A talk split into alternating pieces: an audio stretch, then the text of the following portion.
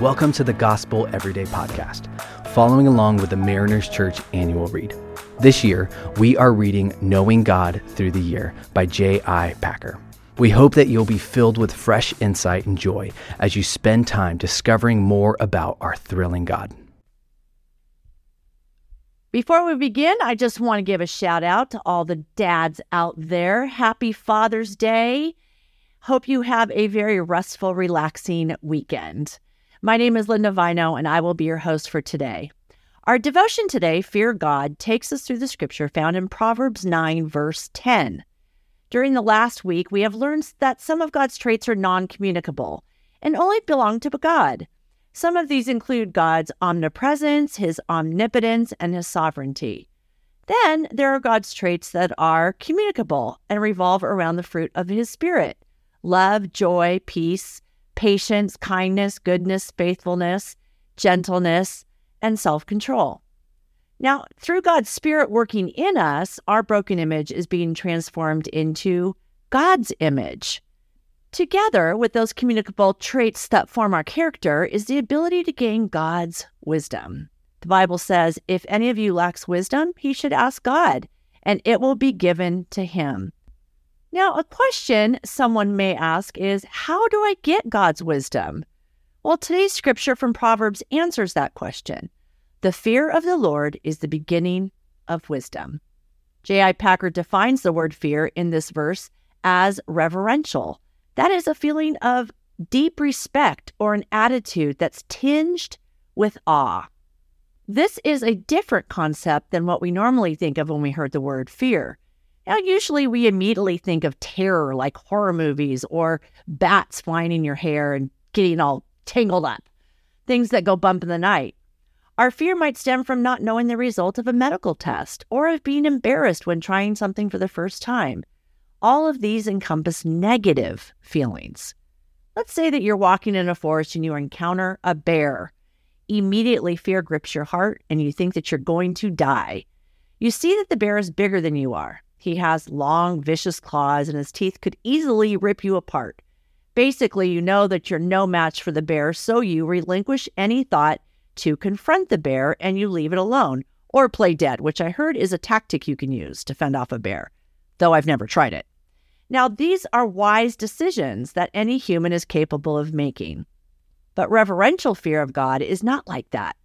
The Apostle James tells us that the wisdom from above is first pure, then peaceable, gentle, open to reason, full of mercy and good fruits, impartial and sincere.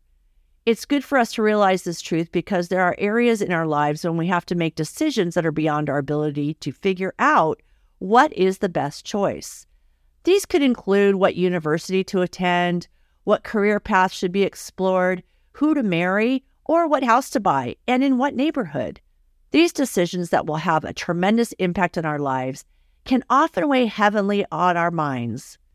I would hazard a guess that most of us would approach these decisions by asking advice from other people, or we might do some research on what we are deciding in order to arrive at a good decision.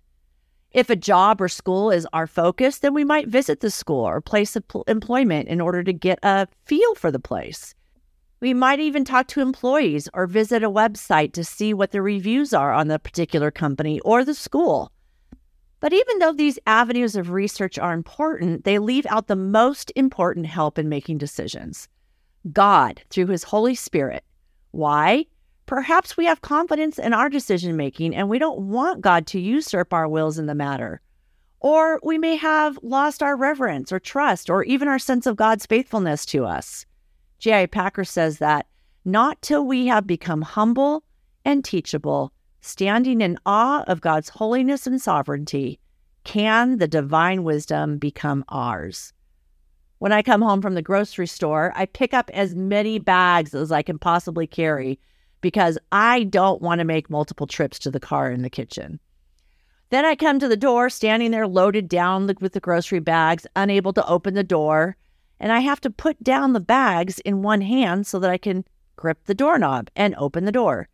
You see, we have to let go of something in order to grasp something else.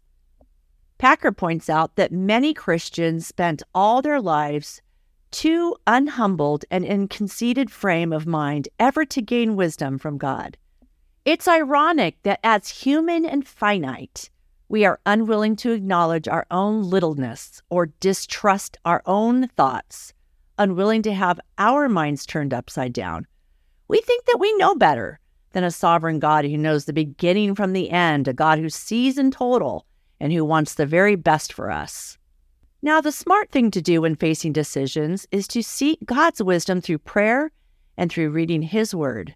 The writer of Proverbs tells us that the Lord gives wisdom, from his mouth comes knowledge and understanding. There's a story in the Gospels where Jesus has missed getting on the boat with his disciples. I wonder if that term, ah, he missed the boat, comes from that story. I don't know, just asking. Well, it was a dark and stormy night, really dark and stormy, and Jesus came to the disciples while they were in the boat walking on the water. And as Jesus approached the boat, Peter saw Jesus and asked if he could come to him and walk on the water. Now, why in the world would Peter ask that? Remember, it was a dark and stormy night.